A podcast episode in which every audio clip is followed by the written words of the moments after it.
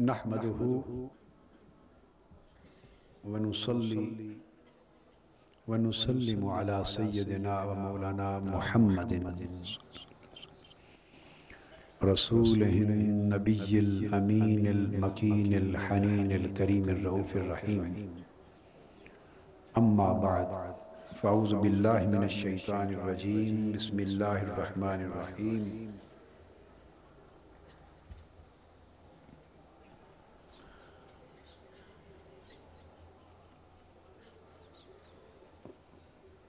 قالوا ادع لنا ربك يبين لنا ما لونها قال إنه يقول إنها بقرة صفراء فاقئ لونها تسر, تسر الناظرين قالوا ادع لنا ربك يبين لنا ما هي إن البقر تشابه علينا وإنا إن شاء الله لمهتدون قال إنه يقول إنها بقرة لا ذلول تثير الأرض ولا تسقي الحرث مسلمة لا شية فيها قالوا الآن جئت بالحق فذبحوها وما كادوا يفعلون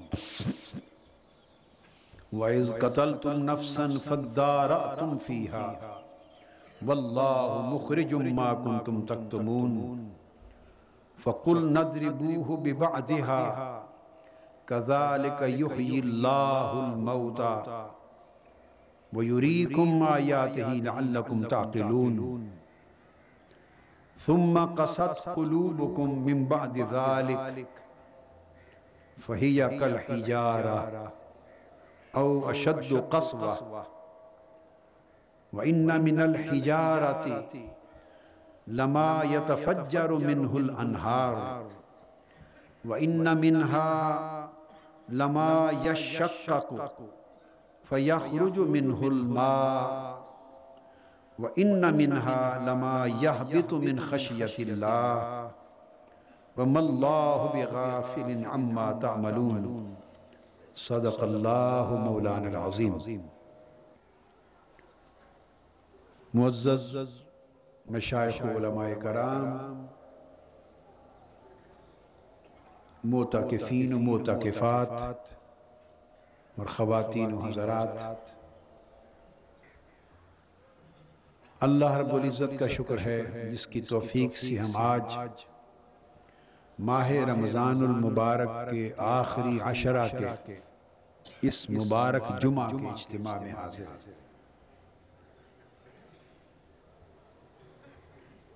اور یہ معلوم نہیں کہ یہ جمعہ جمعہ الوداع ہے یا اللہ پاک اعتقاف میں اور آخری اشرہ میں ماہ رمضان کا ایک جمعہ جمعہ الوداع اور عطا فرمائے گا۔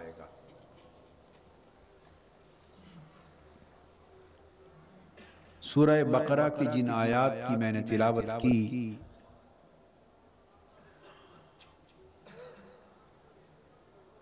ان پر پچھلے دو جمعوں میں تسلسل کے ساتھ ہماری گفتگو جاری تھی۔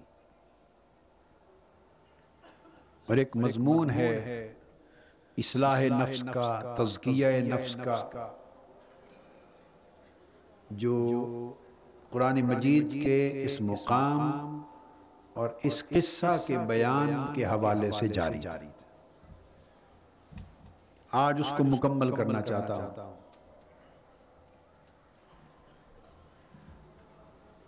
بہت سے لوگ چونکہ آج نئے ہیں جو پچھلے دو جمعوں میں نہیں تھے ان کی خاطر بڑے اختصار سے جو مضمون تفصیل کے ساتھ دو خطابات میں بیان ہو چکا۔ اسے چند جملوں میں خلاصتاً عرض کرتا ہوں تاکہ آپ اگلے بیان ہونے والے مضمون کو سمجھ سکیں اور جو پہلے بیان ہو چکا اس کے ساتھ ایک ذہنی ربط اور تسلسل قائم کر سکے۔ ایک معروف واقعہ ہے کہ بنی اسرائیل میں ایک قتل ہو گیا تھا۔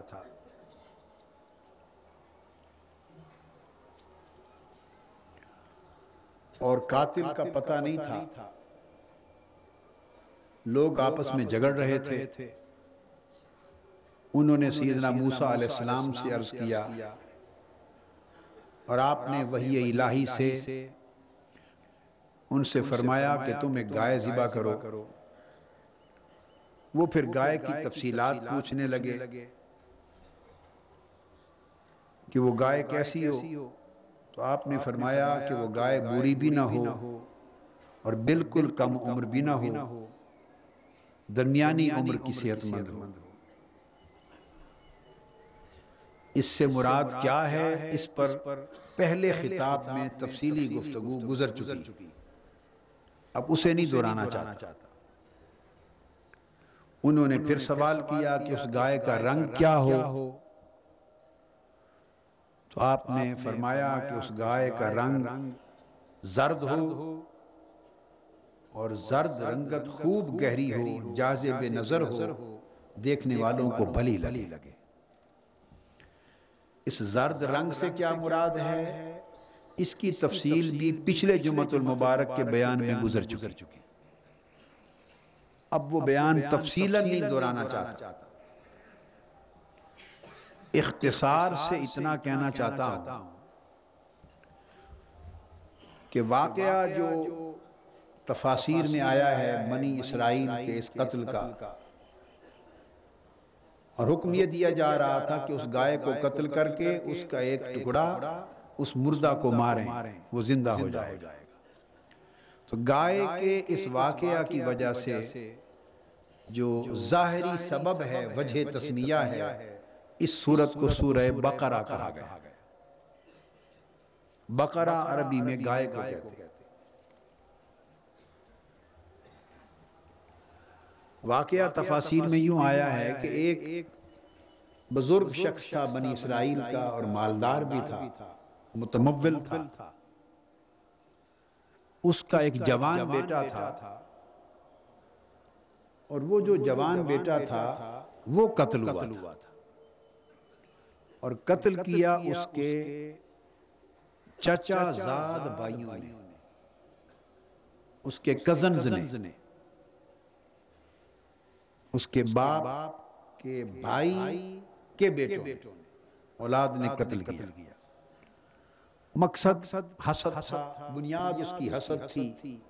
تاکہ جو مال و دولت اس کے پاس ہے اس سے اس کو محروم کر دیا جائے۔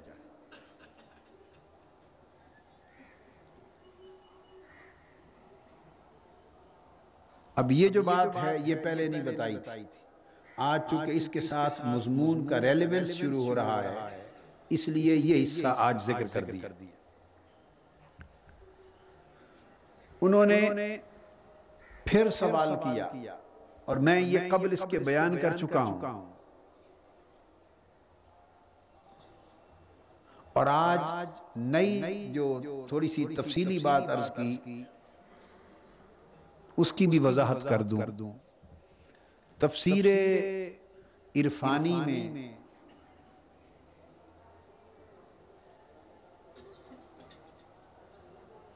عرفاء اولیاء صوفیاء کے ہاں اہل حق اور اہل عرفان کے ہاں۔ اس واقعہ کا جو عرفانی معنی ہے، جو روحانی تعبیر ہے، اشاری تعبیر ہے، تفسیر اشاری۔ اس کے تحت وہ روح وہ جو برا شخص ہے بنی اسرائیل کا مالدار اس سے مراد انسان کی روح ہے۔ بولیے کیا مراد ہے؟ روح ہے۔ اور اس کا جوان بیٹا جو قتل ہو گیا ہے روح کا جوان بیٹا دل ہے۔ تو قلب کو موت لاحق ہو گئی۔ دل مردہ ہو گیا قتل کر دیا گیا۔ پھر جب کسی بوڑھے باپ کا جوان بیٹا قتل ہو جائے تو غم سے نڈال ہو کر باپ بھی مر ہی جاتا ہے ایک طرح کا۔ وہ زندہ ہو کر بھی مر جاتا ہے۔ تو اگر قلب روحانی مر جائے تو روح قلب کی موت کے باعث خود بخود مردہ ہو جائے سمجھیں اب اس جوان کو مارا چچا زاد بھائیوں نے۔ تو چچا کون ہے؟ روح کا بھائی کون ہے؟ وہ نفس ہے۔ روح کا بھائی کون ہے بولیے؟ نفس ہے نفس حیوانی ہے۔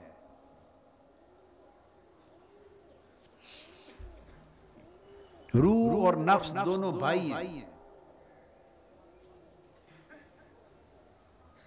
ایک صالح ہے ایک فاسد ہے۔ ایک میں نیکی غالب ہے ایک میں برائی غالب ہے۔ مگر دونوں جوہر عقل یعنی روح القدس کی اولاد ہے۔ دونوں کا باپ ایک ہے۔ روح القدس. یعنی مالائے آلہ سے دونوں منتقل ہوئے.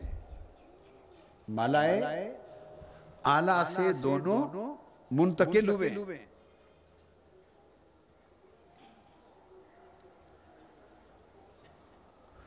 وہ آدم علیہ السلام کی تشکیل کے وقت جو قرآن مجید نے بیان فرمایا ہے اور جن جن عناصر کا اور اجزاء کا ذکر کیا ہے۔ روح تو رکھی گئی ہے اس چراغ دان بدن میں۔ فیضا نفخت فیہ مر روحی تو روح بھی ادھر سے رکھی گئی ہے۔ اور نفس بھی ادھر سے پھوکا گیا ہے۔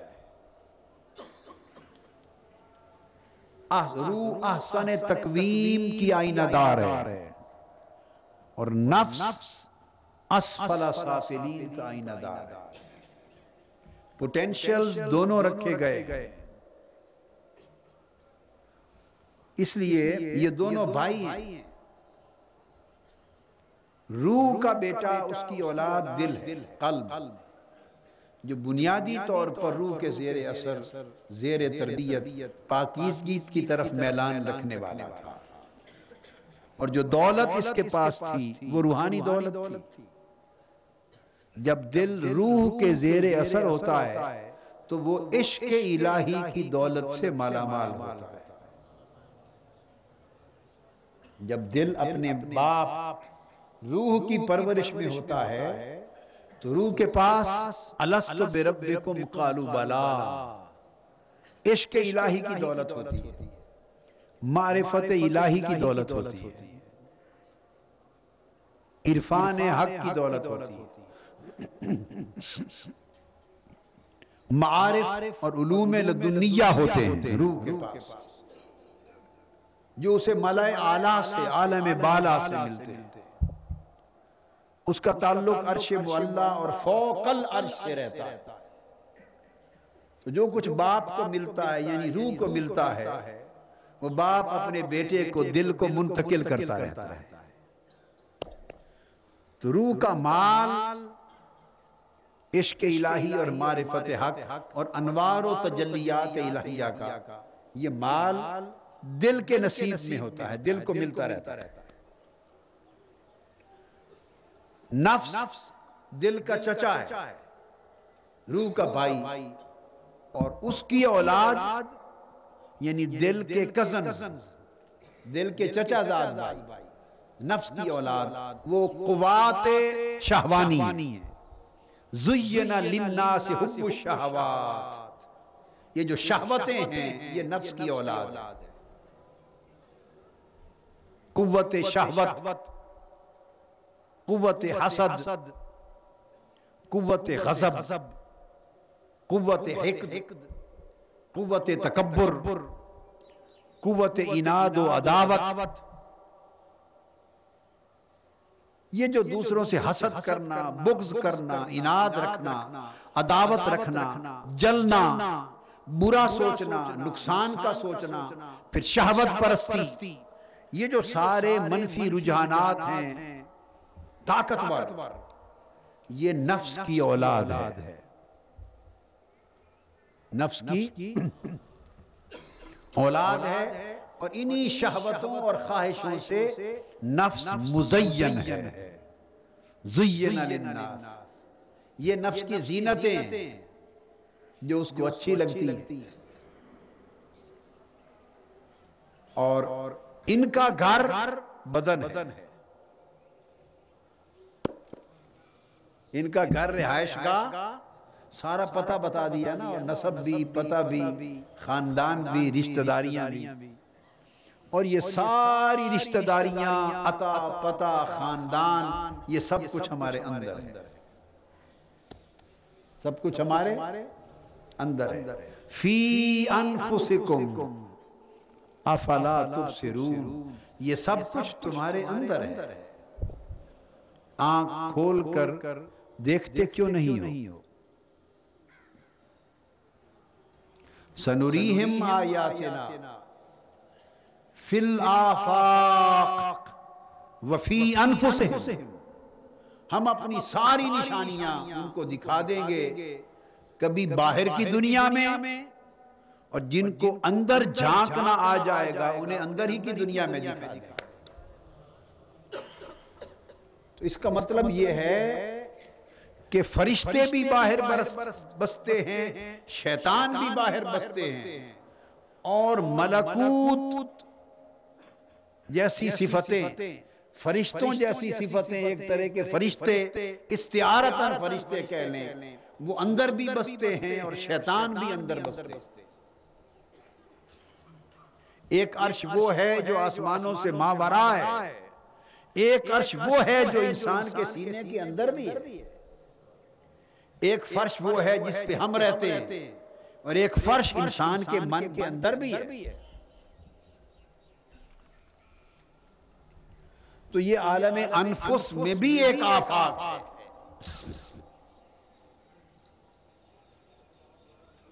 تو خیر ذکر کیا تو یہ نفس کے بچوں نے، شہوتوں نے اور حسد، بغض اور عداوت کی قوتوں نے مل کر اپنے چچا زاد بھائی دل کو قتل کر دیا۔ اب قتل کرنا کیا ہے؟ دل کی زندگی عشق الہی تھی۔ جس دل میں عشق الہی تھا وہ دل دل زندہ تھا۔ جس دل کو معرفت حق حاصل تھی وہ دل دل زندہ تھا۔ جس دل کا تعلق مالائے آلہ سے تھا، جس دل میں ذکر الہی کا چراغ جلتا تھا، جس دل میں عشق الہی کی تپش تھی، آگ جلتی تھی، جس دل میں معرفت حق کی روشنی تھی، جس دل کو مولا سے شناسائی تھی، وہ اس شناسائی کے سبب زندہ تھا، اس روشنی کے سبب زندہ تھا۔ اس ذکر حق کے سبب زندہ تھا، اس معرفت الہی کے سبب زندہ تھا۔ یہ اس کی زندگی ہوتی۔ نفس کی اولاد نے شہوتوں نے دل پر حملہ کیا۔ چچا زاد بھائیوں نے دل پر حملہ کیا۔ شہوت دل پر حملہ آور ہوئی۔ قوت غضب دل پہ حملہ آور ہوئی۔ جاہو منصب کی تمنا حملہ آور ہوئی۔ مال و دولت کا حرص حملہ آور ہوا۔ حکت اور حسد حملہ آور ہوا۔ شہوتیں، نفس کی خواہشیں۔ یہ دنیاوی خواہشیں، یہ مکر، یہ سارے لشکر مل کر پاکیزہ چچا زاد بھائی دل پر حملہ آور ہوئے۔ اور حملہ کر کے اس دل سے انہوں نے عشق الہی چھین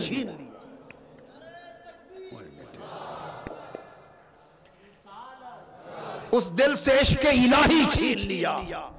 اس دل میں ذکر الہی کا جلتا ہوا چراغ بجھا دیا۔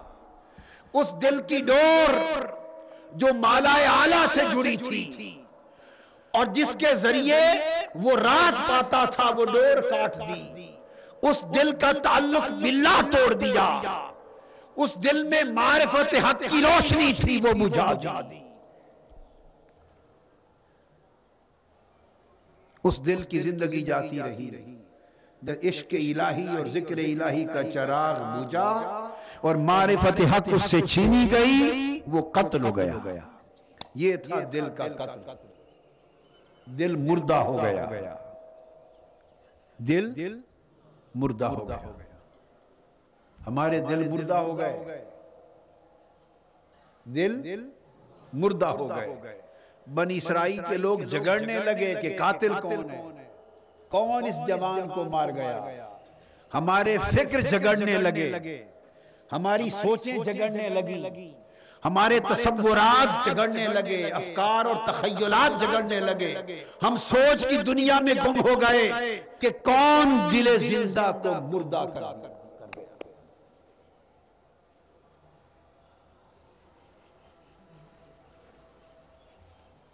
مجھے یاد ہے انیس سو چوہتر کی بات ہے۔ ابا جی قبلہ رحمت اللہ علیہ۔ جب وفات کے قریب دو چار دن باقی تھے تو وہ بستر پہ تھے علالت میں وفات سے چند دل قبل۔ ایک دو روز قبل کی بات ہے۔ تو میں بیٹھا تھا کوئی صاحب دوست ملنے کے لیے آئے۔ میری طرف دیکھا ابا جی قبلہ رحمت اللہ علیہ نے۔ اور دیکھ کے ایک شیر پڑھا فرمایا مجھے یہ ڈر ہے۔ دل زندہ تو نہ مر جائے بس ایک شیر پڑھ دیا اس پر کہا کچھ نہیں۔ مجھے سنایا۔ مجھے یہ ڈر ہے۔ دل زندہ تو نہ مر جائے کہ زندگانی عبارت ہے تیرے جینے سے۔ کہ زندگانی عبارت ہے تیرے جینے سے۔ بس یہ پیغام دیا۔ اشارے کی زبان میں کہ زندگی دل کے جیتے رہنے سے عبارت ہے۔ دل زندہ ہے تو بندہ زندہ ہے۔ دل مردہ ہے تو ہم مردہ دل ہیں۔ اس لیے چلتی پھرتی لاشیں ہیں۔ نفس کے بچوں نے اولاد نے دل کو قتل کر دیا۔ اس عشق الہی کی اور معرفت الہی کی زندگی چھین۔ یہ یہاں تک اس کی اشاری اور عرفانی تعبیر تھی۔ اب آگے پھر قرآن مجید کا اگلا حصہ لے لیتے ہیں۔ اب بنی اسرائیل کو جب بتا دیا گیا کہ رنگ زرد ہے اور زرد رنگ نفس کا ہے، زرد گہرے زرد رنگ کی گائے ہو، تو گہرا زرد رنگ نفس کی طرف، نفس امارہ کی طرف اشارہ ہے اور گائے نفس حیوانی کی طرف اشارہ ہے۔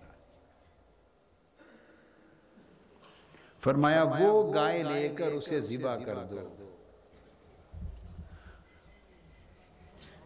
اب تم یہ چاہتے ہو کہ یہ حادثہ کیوں پیش آیا؟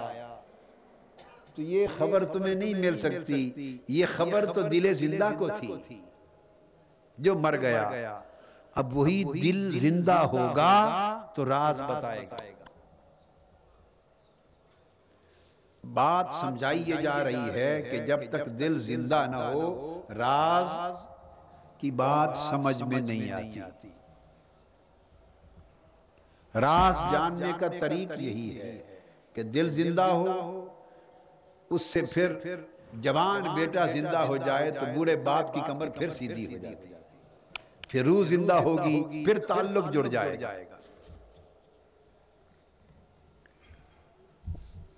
تو انہوں نے پوچھا کہ ہمیں کچھ اور وضاحت کریں وہ گائے کیسی ہو؟ ہمیں شبہ ہو گیا ہے مشتبہ ہو گئی ہے گائے۔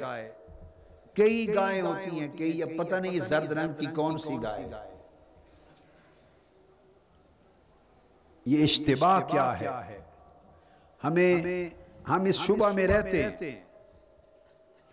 اور ہم یہ سمجھتے ہیں کہ ہر محنت کرنے والا اشتباہ سمجھا رہا۔ ہر مستعد طالب ہے۔ ایسا نہیں ہوتا۔ ہمیں اشتباہ کیا لگتا ہے مغالطہ کیا لگتا ہے وہ سمجھانا چاہتا ہوں۔ بس اسی نقطے پر بات ختم کروں گا تاکہ نماز جمعہ ادا کر لیں۔ ہر مستعد طالب نہیں ہوتا۔ ہم دیکھتے ہیں ہر کوئی جو تسبیح پڑھتا ہے یہ بڑی تسبیح کرتا ہے یہ بڑے نفل پڑھتا ہے۔ یہ بڑی اللہ اللہ کرتا ہے، بڑے وظیفے کرتا ہے، بڑے چلے کاٹتا ہے۔ یہی پہچان ہے نا ہماری کہ یہ طالب حق ہے۔ جی؟ عرفا کہتے ہیں کہ ہر مستعد، ہر محنت اور ریاضت کرنے والا طالب حق نہیں ہوتا۔ تم نے اس کی تسبیح دیکھی ہے، کیا خبر؟ وہ پڑھ کس کے لیے رہا؟ تم نے اس کے چلے دیکھے ہیں۔ کیا خبر وہ کس مقصد کے لیے کر رہا ہے؟ تم نے اس کے نفل دیکھے ہیں، ورد وظیفے دیکھے ہیں، کیا خبر وہ وظیفے؟ کس دنیاوی وظیفے کے لیے کر رہا ہے؟ یہ بھی کس میں ہے؟ کچھ لوگ تو محض دنیا کے لیے کرتے ہیں۔ اور کچھ لوگ یہ ورد وظیفے ایسا کرتے ہیں کہ دیکھنے میں دنیاوی نہیں لگتے، روحانی لگتے ہیں۔ مگر وہ عام دنیاوی سے بھی بدتر دنیاوی ہوتے ہیں۔ وہ تسخیر کے لیے کرتے ہیں۔ ورد وظیفے کہ لوگوں کے دل آپ کی میری طرف پہ کھچے آئیں اس میں آزم پڑھتے ہیں۔ وظیفے پڑھتے ہیں تاکہ لوگوں کے دل آپ کی طرف راغب ہوں آپ کے ہاتھ میں آ جائیں۔ وظیفے پڑھتے ہیں اس طرح وظیفے پڑھتے ہیں تاکہ آپ جو بات کہیں وہ پوری ہو جائے۔ ورد وظیفے کرتے ہیں کہ آپ سیف اللسان ہو جائیں۔ ورد وظیفے کرتے ہیں کہ آپ کو رزق میں تنگی نہ ہو۔ ورد وظیفے کرتے ہیں کہ آپ کی یہ خوبی آپ کے اندر آ جائے۔ مستجاب الدعوات ہو جائیں آپ کی جو کہیں پورا ہو جائے۔ اب یہ ساری باتیں دیکھنے میں روحانی لگتی ہیں۔ لگتی ہیں۔ یا نہیں؟ ہیں؟ مگر یہ دنیاوی سے بھی بدتر دنیاوی اہل حق سے پوچھو یہ ایسی دنیاوی ہیں کہ ان پر پردہ روحانی چڑھا ہوا ہے۔ دنیاوی وظیفے بے اولاد مل جائے مقدمہ جیت جائیں کاروبار اچھا ہو جائے رزق اچھا ہو جائے امتحان میں پاس ہو جائیں وسائل زیادہ ہو جائیں بیماری ختم ہو جائے شفا یابی ہو گھر پر جائے۔ یہ تو کھلے کھلے دنیاوی وظیفے ہوئے نا۔ ان کے کرنے میں تو چلو گناہ بھی کوئی نہیں۔ دنیاوی ضرورتیں ہیں آپ کوئی اس حاجت کو پورا کرنے کے لیے کلمات طیبات پڑھ رہے ہیں۔ اس میں تو منافقت نہیں ہے۔ مگر وہ ایسے روحانی وظیفے ہیں کہ ان کے اندر دنیا پرستی ہے کہ لوگ میرے پیچھے پیچھے پھریں۔ ہائے ہائے ہائے لوگ میرے پیچھے پیچھے پھریں۔ تسخیر عوام کا تسخیر قلوب کا وظیفہ پڑھ رہے ہیں۔ دیکھنے میں روحانی ہے اصل خال اندر سے اصل دنیاوی ہے حقیقت میں اصل دنیاوی ہے کہ لوگ پیچھے پھریں۔ بھئی روحانیت یہ ہے کہ لوگ تیرے پیچھے پھرے یہ تو دنیا پرستی ہے۔ روحانیت یہ ہے کہ تو مولا کے پیچھے پھرے تو لوگوں کی فکر نہ کرے۔ کوئی تیرے پاس آتا ہے آئے نہ نہیں آتا نہ آئے۔ کون آیا کون گیا؟ اپنا دھیان جب تو مخلوق کی طرف لگائے رکھے گا۔ تو اس فکر میں رہے گا کہ لوگ میرے پیچھے کتنے آئے کتنے نہ آئے۔ یہ دنیا پرستی ہے۔ روحانیت یہ ہے کہ دیان مخلوق سے ہٹا دے اور تو مولا کے پیچھے پیچھے کہ مولا مجھ سے راضی ہوا یا نہ ہوا۔ تو یہ ایک اس کے اندر بڑا ایک کنڈل ہے۔ تو یہ دنیاوی چیز پر لوگ روحانی پردہ چڑھا دیتے یہ ایک نیا قصہ ہے۔ ورد وظیفے کرنا، اس مرض کا وظیفہ کیا، اس مرض کا کیا، اس کا کیا۔ میرے پاس بھی بہت سے لوگ ہماری بوتلیں لاتے ہیں نا، دم کر دے، اوپر لکھ جاتے ہیں اس کو بواسیر ہے بواسیر کا دم کر دیں۔ اس کو گردے کی تکلیف ہے، دم کر دیں۔ اس کی اولاد کا مسئلہ ہے، دم کر دیں۔ امتحان کے لیے دم کر دیں۔ ایک خاتون میرے ہمارے پاس آئی، دو بوتلیں لائی، بوڑھی عورت تھی۔ ہماری رفیق کا ہے، غلام زارہ بی بی اس کا نام۔ اس نے کہا جی میرے گھٹنوں میں درد ہوتی ہے بہت زیادہ شدت کی بیوہ ہے بیس پچیس سال سے بیوہ ہے غلام مصطفیٰ کی والدہ تو اس کے دم کر دیں میرے گھٹنوں کی درد ٹھیک ہو جائے۔ اور دوسری بوتل میری بہو کی ہے۔ چار سال ہو گئے بیٹے کی شادی کو اولاد نہیں ہوتی۔ اس کا دم کر دیں۔ دم کر دیا۔ جب وہ لینے کے لیے آئی تو بوتلیں ایک جیسے تھی میں نے کہا بیگم صاحبہ کو کہ بوتلیں ملا دینا اور کہنا وہ تو آپس میں مل گئی اب یہ لطیفہ ہے اور حقیقت بتا رہا ہوں۔ اس نے بوتلیں ہاتھ میں پکڑی وہ پریشان کھڑی تھی۔ تو گھر بیگم صاحبہ نے پوچھا بھئی آپ پریشان کیوں ہیں؟ اس نے کہا جی یہ میں تب بڑی بیوہ۔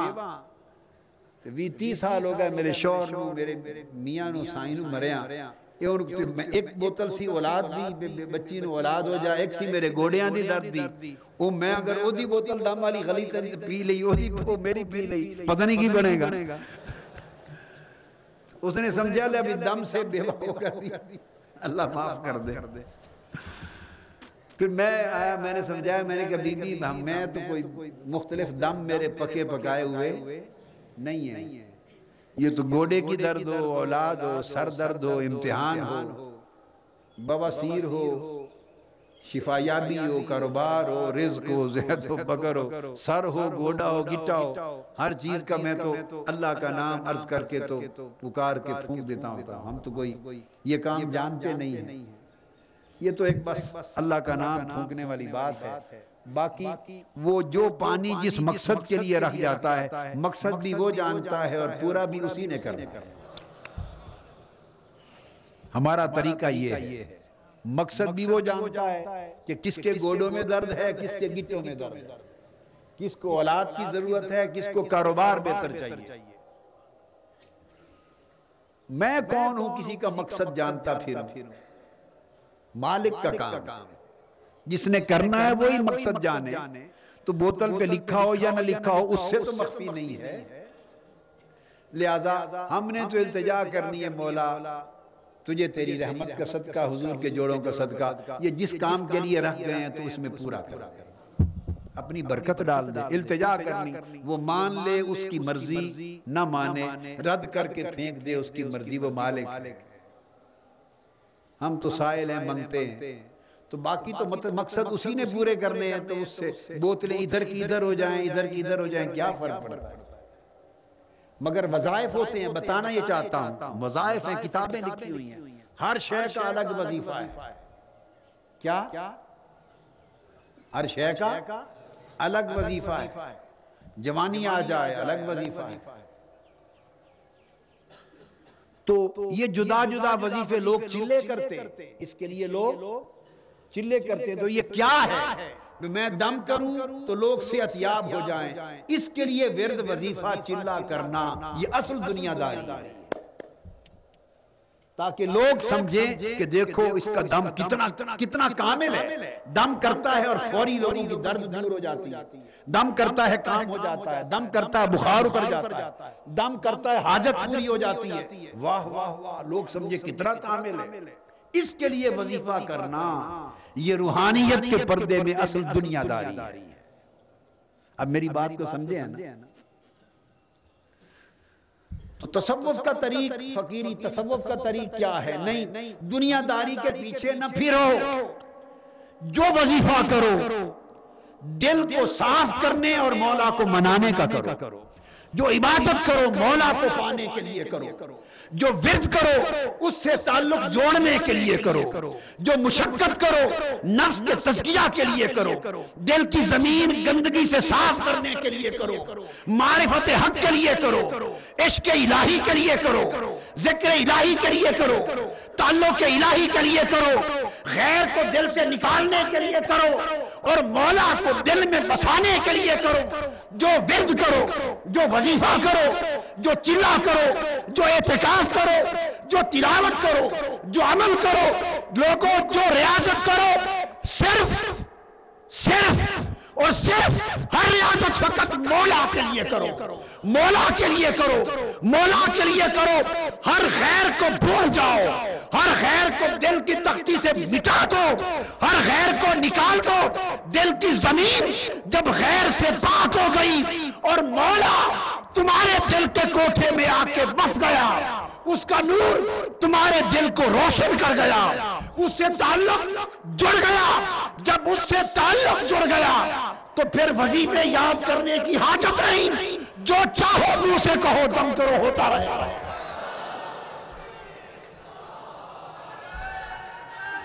جو چاہو پڑھو، دم کرو، نہ کرو، جو چاہو پڑھو، تمہاری زبان زبان تکبیر بن جائے گی۔ انما امرہو اذا اراد شیئن ان یقول لہو کن فیقون پھر اللہ کا امر اتر آتا ہے۔ جب بندہ دل میں مولا کو بساتا ہے، تو پھر مولا کی انوار آتے ہیں۔ اس کی تجلیات آتی ہیں، اس کی صفات کا پرتو ہوتا ہے۔ اور مرد مومن کا دل اللہ کے انوار کا آئینہ ہوتا ہے۔ اللہ کی اخلاق و صفات کا آئینہ ہوتا ہے۔ اس کا امر ہے، وہ کہتا ہے، ہو جا، شے ہو جاتی ہے۔ بندہ جب خود کو فنا کر کے ایسا وظیفہ کرے کہ اس میں گم ہو جائے۔ اس میں فنا ہو جائے اور وہ باقی رہ جائے۔ جب بندہ خود سے فنا ہو اور اس سے بقا لے لے، تو پھر جب وہ یادہ کرتا ہے، ہو جا، وہ بھی ہوتی رہتی رہتی ہے اللہ اللہ۔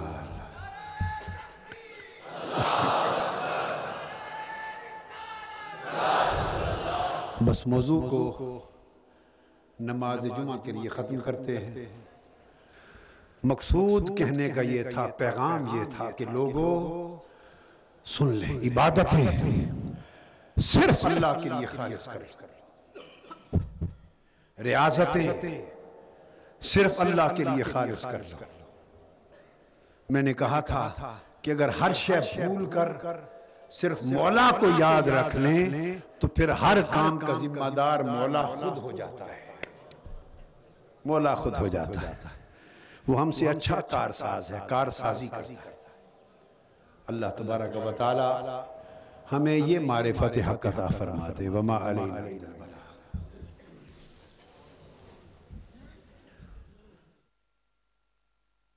ہزار چشم تیرے سنگ راہ سے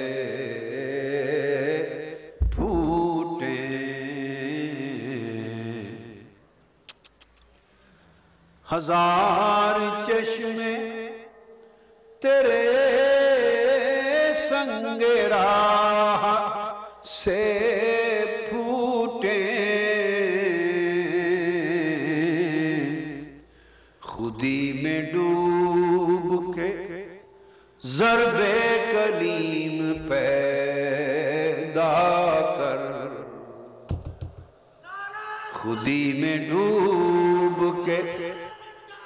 ضرب کلیم پیدا کر۔ خودی میں ڈوب کے ضرب کلیم پیدا کر۔ خودی میں ڈوب کے ضرب کلیم پیدا